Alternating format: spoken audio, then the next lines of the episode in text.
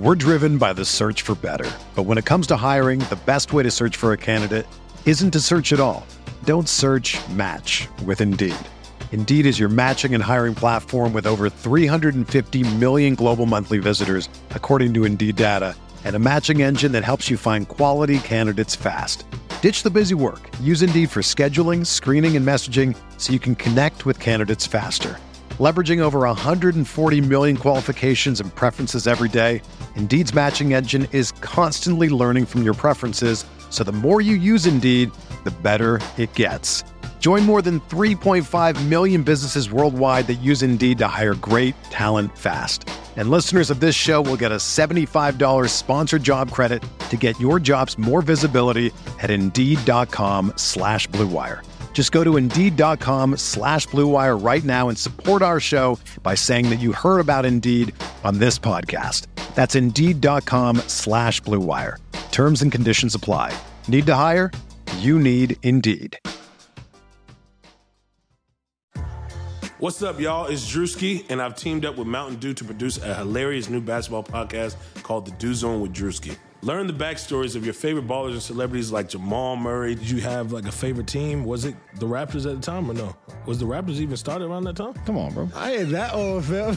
you talking like I'm 50. Taylor Rooks, A'ja Wilson, and many more. You won't want to miss this. Listen to The Dew Zone with Drewski on Apple Podcasts, Spotify, and wherever you listen to podcasts.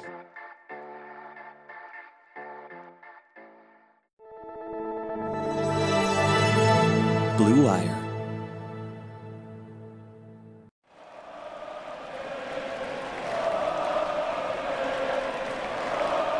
What is up, Nets fans? Welcome to the Brooklyn Buzz. I'm your host, Nick Fay. With me, as always, Jack Manuel. Jack, what's up? Nets losses are not fun to recap.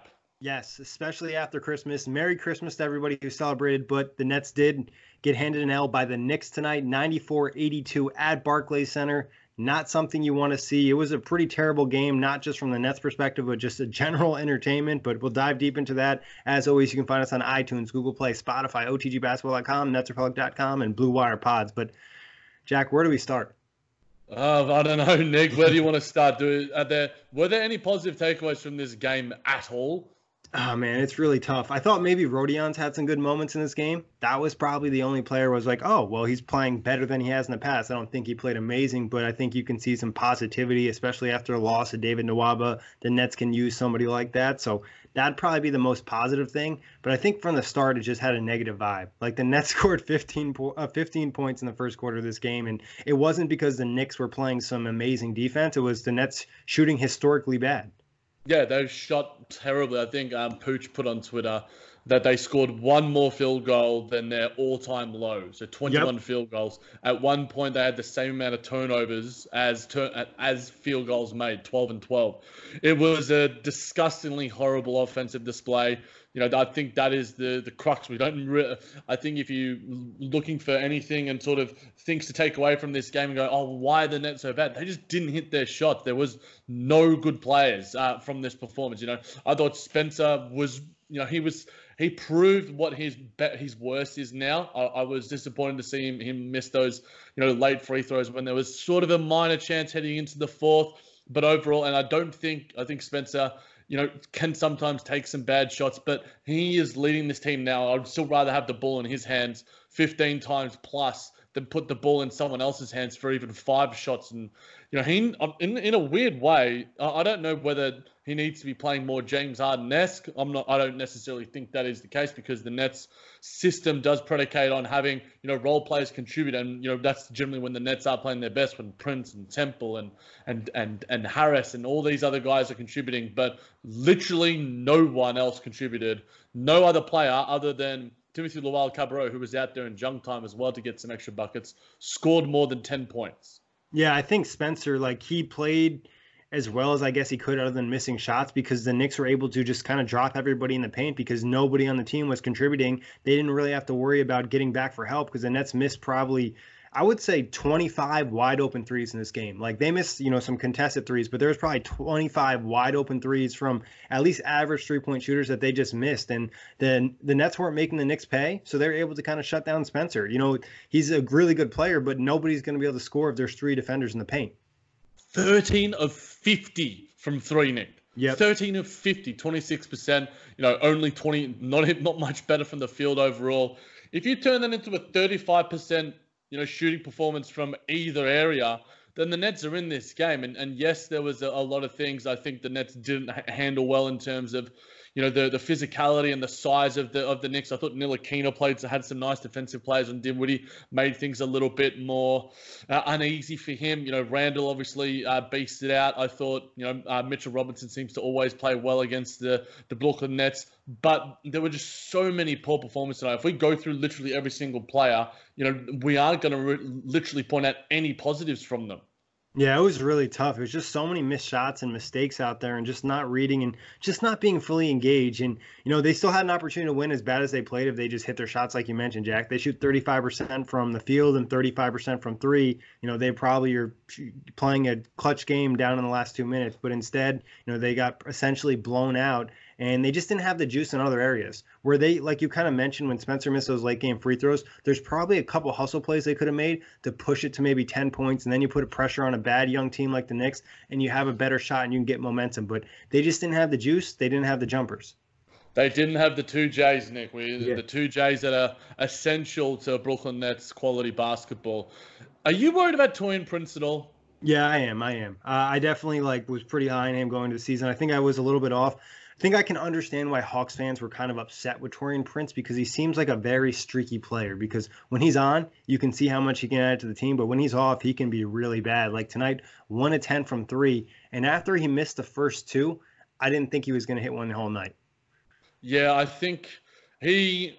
I mean, if we're going to compare him to say Allen Crabbe, a, a former net, it seems to me that that's what Taurean Prince is sort of turning into. I mean, the fact is Taurean Prince will still take those shots, but still, you can always tell that he lacks the confidence in it. And that's not to say that anyone else shot well from three. My boy Joey Bucket shot two of seven.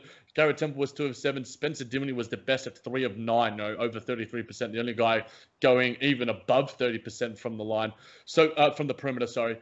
So for me, I'm worried about him as well. But I think overall, I, I'm not necessarily worried about the three point shot. I just think it's a lack of consistency from a lot of this team, and I think they feed off that energy. I think in in a lot of sports, you feed off what the intangible energy is there. Right now, there is some bad, I don't know, some bad juju happening with the Brooklyn Nets right now. Spencer Dinwiddie is continuing to do good things. I'm not saying you know that there's these aren't fixable, but and it, and it seems a little bit rich to see Bobby Marks coming out right now to say he's surprised about the Brooklyn Nets record. But at the end of the day, the Nets are above expectations. We have said that. Spencer Dinwiddie has usurped us and has, has allowed us to get there. I think Coach Kenny, his coaching has got us there as well. And then just some intangible elements from some role players getting hot. Joe Harris continuing to shoot incredibly well from three. But in terms of, you know, Taurean Prince, Nick, I, I think he, didn't even rebound the ball well tonight. You know, only five rebounds for him. It's a it's a worrying trend, but I think we need to look at this as a one game isolation. And I think he's in previous games he was rebounding the ball well. He hasn't shot the ball well in, a, in it feels like a very long time. But I think it all it takes is one game to get that confidence back, and hopefully that comes against the Houston Rockets. Yeah, and some of this is kind of like you kind of hinted at asking guys to do more than they're expected to do going to the yeah. season. You know, Spencer's yeah. a guy I think that can step up and handle the load because he's had to do it in the past. But guys like Taurean Prince or guys like Garrett Temple, you can see the wear and tear on them. And like to expect them to be as consistent as they were earlier in December and played so well, it's just not going to happen for a whole month. This team is missing its top three players. Tonight, it looked like it. Other nights, they're able to get past it because guys step up and they're hitting nice shots. But when they're not shooting well and they have this type of talent, they're probably not going to win many games, if any. No, they're not. And uh, I think you're making a good point, Nick, in terms of the talent on this roster right now it's not an incredibly talented roster. You know, you compared, you know, the rosters one for one against the Knicks. I said in preseason sort of previews with Vic and, and, and other sort of when we talked on other podcasts as well, that I think the Knicks have, you know, NBA players on their roster. You know, you look at Bobby Portis is a decent enough player. You know, Marcus Morris is a good player. Taj Gibson can do some nice things when he's out there. RJ Barrett is a talented rookie. Uh, uh, Elfrid Payton continues to do some nice things. Frank Ntilikina is a really good defender. Whereas the Nets have a mismatch of guys, and they have NBA players in their starters, and that consistency, you know, obviously I think they're like 12 and six or something, uh, something like that with this current iteration of the starters. But overall, you know, when you go to the bench and Uh, outside of Rodions Kurucs, like you mentioned, Nick, I thought he was he showed some nice glimpses tonight on both ends of the floor. Wilson Chandler's been poor. DeAndre showed you know the inconsistency that we have come to know and hate about him. Theo Pinson had, you know, I think was thrown out there just to give us something, and you know, and Timothy Luwawu-Cabarrot just isn't a good enough offensive force.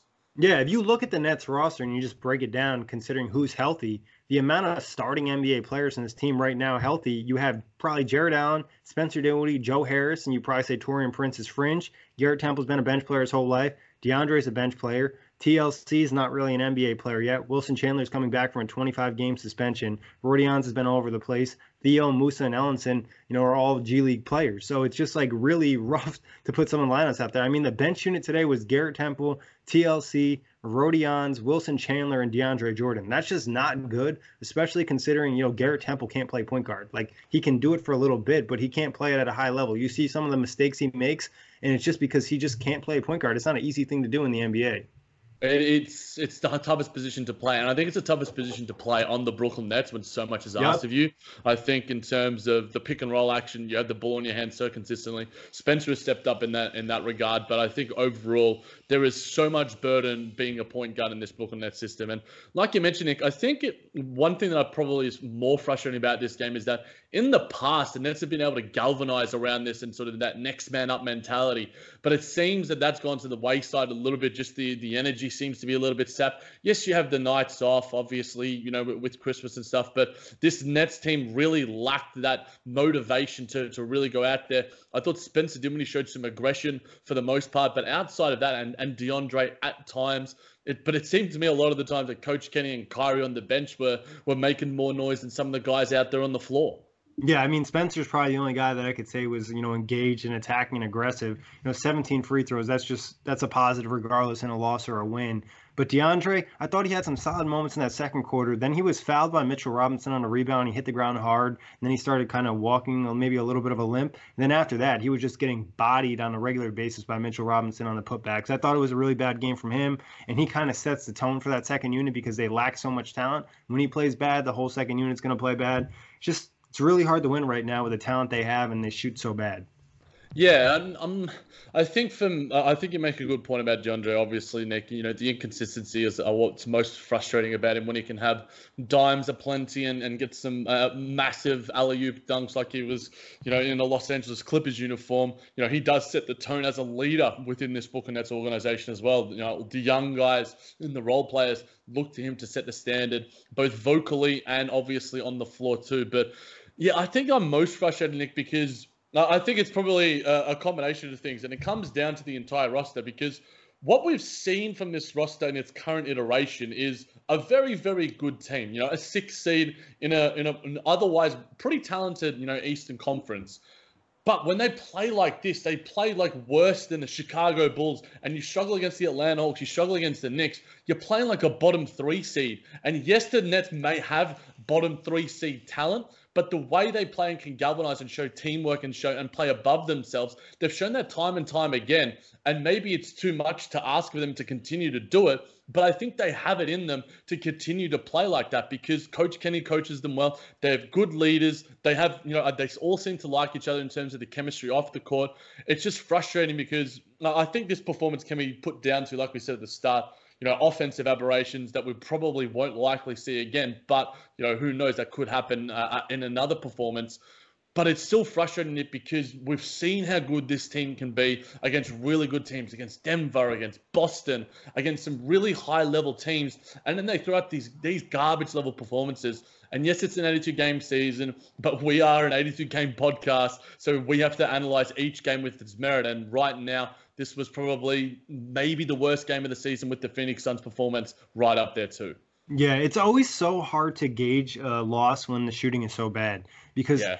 you know like if like we mentioned if they shot well in this game we're thinking about it a little bit differently and then also I think statistically there were some outliers on the Knicks side. Julius Randle shot four, 14 to 26, 5 and 9 from 3. Like he's not a good three-point shooter and he was hitting a ton of jumpers tonight. He really didn't do a ton of damage hitting layups. So I think sometimes it's just like things really go wrong, and then it sticks out even more with the lack of talent. But you're right, like guys aren't stepping up, and I think some of it is like some of them aren't veterans. Some of those, you know, aren't part of the Nets culture. There's new guys being brought in, and they don't know how to play, and there's no one really to set the tone for that bench unit. Yeah, I think Wilson Chandler had, despite the fact that he uh, he just looks like he's still feeling his way into this system. I think we've spoken about him rather positively, but I think that comes after performances where you see other guys step up. So he has to play more of an ancillary role. But when we need that little bit more out of him in the second unit, he can't necessarily provide it for us. Uh, at the end of the day, this Nets team, like you mentioned, Nick, doesn't have a heap of talent right now, but there are three guys waiting on the wings that we'll get to, and hopefully those guys are back sooner rather than later. And your boy Caris seems to be back pretty soon, at least from what Kenny and uh, the boy himself are saying. Yeah, it looks like, you know, Caris said he'll be back very soon. You know, some of us thought maybe he'd be back today on like a minutes restriction or something like that. But, you know, maybe we'll see him Saturday against Houston. The team can really need him on multiple levels. We talked about the talent, but also I think the lack of a second creator is hurting them. Puts so much pressure on Spencer. And then just at other times, the offense is so stagnant because somebody can't break down their man off the dribble. Yeah, and we'll get to I guess some of the comments from from both Kenny and Caris. And Kenny has said that he wants Caris to have a couple more sessions with contact before coming back. He didn't say when he would come back, but he did mention that he is really clo- close. And Caris himself said, "I'm right there. I'm just not playing games yet." So, do you expect him to be back by the Houston game? If not, sometime on this road trip? Yeah, I think he'll be on the road trip. I think Minnesota, you know, Monday at Minnesota would be more likely, and it figures that's a game that I might miss because I'll be traveling, so I won't get to see the return. But hopefully, it's Saturday. yeah, I mean, fingers and toes crossed the uh, the the number one carousel of Stan himself. Uh, I think, uh, and I think this is via Alex Schiffer of the Athletic. On he asked Coach Kenny, could he see Caris LeVert playing some backup point guard? Do you see that as a role that could really benefit this team in its current iteration as Caris works his way back into form and fitness? Yeah, we saw it two seasons ago where, you know, last year Caris, you know, was obviously starting at the end of the year and the beginning of the season, but the year before we kind of started to see more of that playmaking. A lot of it came with that second unit developing with Jarrett Allen. So maybe Caris can get back to that. And I don't even think it has to be a thing where, you know, he doesn't start. They could always stagger the minutes. They can start him whatever he wants to do. I think they're going to work him back not super slow because it was a hand injury, a finger injury. It wasn't like a knee or an ankle, so he's probably been pretty well conditioned. It's more so of just getting used to the feel of the game. Yeah, and his turtleneck game was strong tonight. One of the few, one of the few highlights. Very nice grey, you know, very festive. I like I like turtlenecks in the festive season. It reminds me of Pam's little red one from one of the Christmas episodes of The Office. But Nick, there did, was there anything else you wanted to touch on before uh, we get to Kyrie Irving? And was there anything? Uh, uh you, do you think Caris can? How much can he help this team in their current woes? I think he can help them a lot, especially in the creating aspect for that second unit. Just having somebody that can handle the ball and run a pick and roll and get things going offensively. You know, obviously he has to get back in rhythm, so we don't want to have super high expectation. You know, he's missed a good chunk of time, but he can really help in that scoring department. Take some of the load off Spencer, and also just having another scoring option out there, like somebody else who can attack if you know Dinwiddie has to go to the bench or he's in foul trouble, or hey, he just wants to take two possessions off. You have somebody that you know can go get buckets with you know when he was playing in the playoffs with the best of them. We're seeing rotations with Chandler, Jordan, Timothy Luwawu-Cabarrot, and Rodion Kurucs out there. You putting Caris LeVert into those rotations, it automatically makes them True. infinitely better infinitely better because you know we've spoken about the the lack of talent, the lack of ball handler, and how important it is to coach Kenny in the book and that system. But Caris is going to provide this team at least something, even a jolt just intangibly because his presence automatically, you know, makes you uh, invigorated because it changes things a little bit. And and Caris obviously has a feel for this system um, more than any other. He's one of the longest tenured Brooklyn Nets, you know, ever since uh, he was Sean Marks' first pick. But we'll get to Kyrie Irving, Nick, and, and we haven't had the chance to to address these rumors. We, we've now seen Coach Kenny address them thorad, thoracic bursitis, if I'm saying that right. It's like you trying to say uh, Timothy Luwawu-Cabarrot. um, but Coach Kenny did address them and said that it's not true. It came from Brandon Scoop B Robinson, who also said that Kevin Durant would end up in a Lakers uniform at some stage. So, what are your thoughts on thoracic bursitis and everything that's happening with Kyrie Irving's uh, recovery? Yeah, I don't really take a ton into it, like I kind of mentioned to you off wax. You know, I'm not a really trusting that source. I don't think he's nailed a ton of things where I'm like, hey, 99% chance he's correct. It's more of like a 25% chance he'll nail a couple things, but a lot of the time he's off. And it doesn't make sense for the Nets to leak stuff to him and then like Shams and Woj not to get anything, especially with the way the Nets are with injuries. So there's something with the shoulder that they're not telling us. I'm not sure if it's that specific thing. You know, I'm a little a little bit more worried now that we haven't got an update where Kyrie's doing contact and it looks like Caris is definitely going to be back ahead of him. So it's just kind of like an unknown right now. There's really not much to say other than something's wrong with his shoulder. Yeah, he he certainly experienced some sort of setback or at least a lack of That's progression. what I think it is. That's a really good point, Jack. I think there probably was a setback and they don't want to bring it up. And it's a type of injury where it's been mentioned, you know, any type of shoulder impingement or whatever might be wrong. It's very hard to rehab and it's very easy to get a setback based off of, you know, some of the articles and reports I've read from doctors. So I Yeah. think it could be a possibility. Yeah, and Coach Kenny mentioned in himself that he presumed that Kyrie would be back a little bit quicker, but he said that sh- shoulders are tricky, so no one ever knows. And shoulder impingement, you know, shoulder impingement and thoracic bursitis, I think that they're almost like kind of similar in terms of the extent and, and the extremity of the, the actual injury and how it affects the shoulder and the recovery. Obviously, I, I think that this injury is incredibly complex. It's not as simple as, you know, uh, uh, recovering from, from a broken thumb like Caris LeVert has. Even things like ACLs and, and Achilles injuries, there's a set sort of, you know, you look to what's happened in the past to other guys at their injuries. Whereas shoulder impingement, it's sort of like what it reminds me of, and I'm not comparing it necessarily. Markelle Fultz? Yeah, I was literally going to say that. You took the words right out of my mouth, my friend. But obviously, Markelle's back and doing some really nice things with Orlando. And I think Kyrie Irving at least has confidence in his three point shot. And I think that's one thing he has never lacked. So I think when he does come back and he is healthy, Kyrie is not going to lack the confidence. But at the end of the day, it is still a little bit worrisome. We're going to keep addressing it until it, you know we get more news. But at the end of the day, until we see Kyrie Irving out there, it is troubling. It is concerning.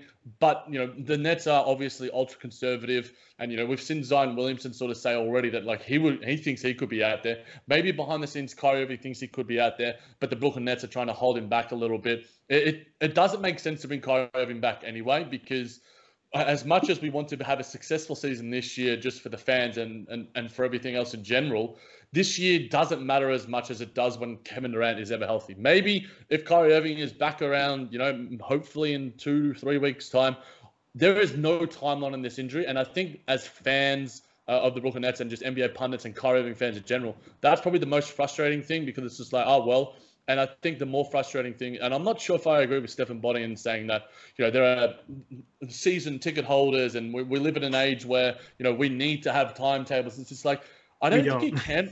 And, I, and one, we don't. And one, I don't think you can. I, I think that, you know, you can say a certain thing and things can change. Like, I don't think there has been as much vitriol and hatred towards Zion Williamson having a setback. You know, he was like, oh, everyone's like, oh, he'll be back for Christmas. It's all good. He'll be back. You know, they'll verse the Nugget, uh, they'll verse the Pelican, the Nuggets, and you know they'll get the win. But now he's had his setback and he's readdressing a lot of different things. I think there's the fact that there's more media and more news coming out about that makes fans of the NBA and fans of Zion and, and the Pelicans a little more comfortable. But I think his, you know, we, we know what's happening with him. He's readdressing movement mechanics to help him have a long and, and, and prolonged career. Kyrie Irving's had shoulder issues in the past. Maybe that is affecting his current shoulder predicament. We don't know what's going on because the shoulder impingement is so vague that even a lot of really highly trained medical professionals are finding it hard to pin down. It's not a one size fits all thing. Yeah, and like you mentioned, it's really hard to diagnose. They were saying that, you know, it's hard to identify exactly what's going wrong. And the rehab is a lot of rest and just anti-inflammatories where there's not really any type of thing you can do in there. I think they said in some rare situations it's surgery, but it's more of just kind of a rest and wait thing. And like you mentioned, the season's not like do or die right now. So it just makes sense to rest him so he's 100% and you don't have a setback in the future. Yeah, I think that makes the most sense, Nick. We want him to be healthy to have the to play out the rest of his contract pain free as much as possible. One hundred percent. There'll be probably some injuries along the way, but like you mentioned, yeah, shot surgery is an option. But I think that that is what you mentioned first is is that rest and recuperation, and just seeing how you know the shoulder responds to different amounts of of recovery. Obviously, what I'm guessing is what's happened, and, and this is not me playing doctor, is that Kyrie struggled in some of those pre-contact sessions, and he hasn't been able to develop into the contact sessions like Caris has. Caris can because he's just he's just recovering a hand, a finger injury. Hand surgery. Caris, Exactly, and it's a shoulder, and you know he hasn't. He has to go. Okay, how do I wake up the next day after having a practice? Oh, it doesn't feel so good. That means it's a couple of days behind. We spoke about that with Kevin Durant uh, on the Christmas show and the gift show, where I was like, I, will give Kevin Durant some luck so he can have you know hopefully a, a positive recovery from his Achilles. I think Kyrie Irving needs all the luck in the world right now too, and I think he needs a little bit of patience from all everyone, all the Nets fans around him. I know we are generally okay with the the Brooklyn Nets being a little more shaded in in how they report their their injury news, but it still has a little bit of frustration to it because we want him to be back soon, and you know the Nets are struggling, so I think that compounds the fact as well. Yeah, you don't care as much when it's a winning streak or, you know, they won, you know, three of their last four or something like that. But after a terrible performance like that, you're like, when are the reinforcements coming? So it's a little bit more frustrating. But at the end of the day, I think it'll be fine. I think, you know, Kyrie will eventually be back. Caris, like we said, will probably be back on this road trip and things will start to get better. And obviously, you know, there is some hope maybe the young guys can step up on that bench unit. But if they don't, we still have two very good players, at least one coming back for sure, and then the other one most likely coming back at some point in January. Yeah, there's some there's some reinforcements coming, and you know you'd put in two guys or at least one guy. LeVert takes the minutes away from I don't know. Let's TLC. TLC. You know, automatically you have a ball handler out there. You have a guy who can play some capable defense. Um, I, I, think TLC's playing probably playing better than Wilson Chandler in a lot of respects right now. That's a discussion for another day. But hopefully, Caris and Kyrie are back sooner rather than later. You know, I think we spoke about who would be back first out of Caris and Kyrie. We changed, we flipped and we flopped, and I think we were both right in, in thinking that because Caris is injury is a lot less complex and a lot less sort of there's a lot less minutia to it. Caris is back hopefully sooner rather than later, and I think that we can have confidence in saying that. Yeah, 100%. And obviously, the Nets could really use him going to face Houston, Minnesota, Dallas, Toronto. So it's not an easy stretch coming up for oh, Brooklyn. God, no. Hopefully, they can turn this bad shooting slump into a hot shooting, you know, stretch, and they really could use it over these next couple games. But Jack, anything else you want to touch on before we get out of here?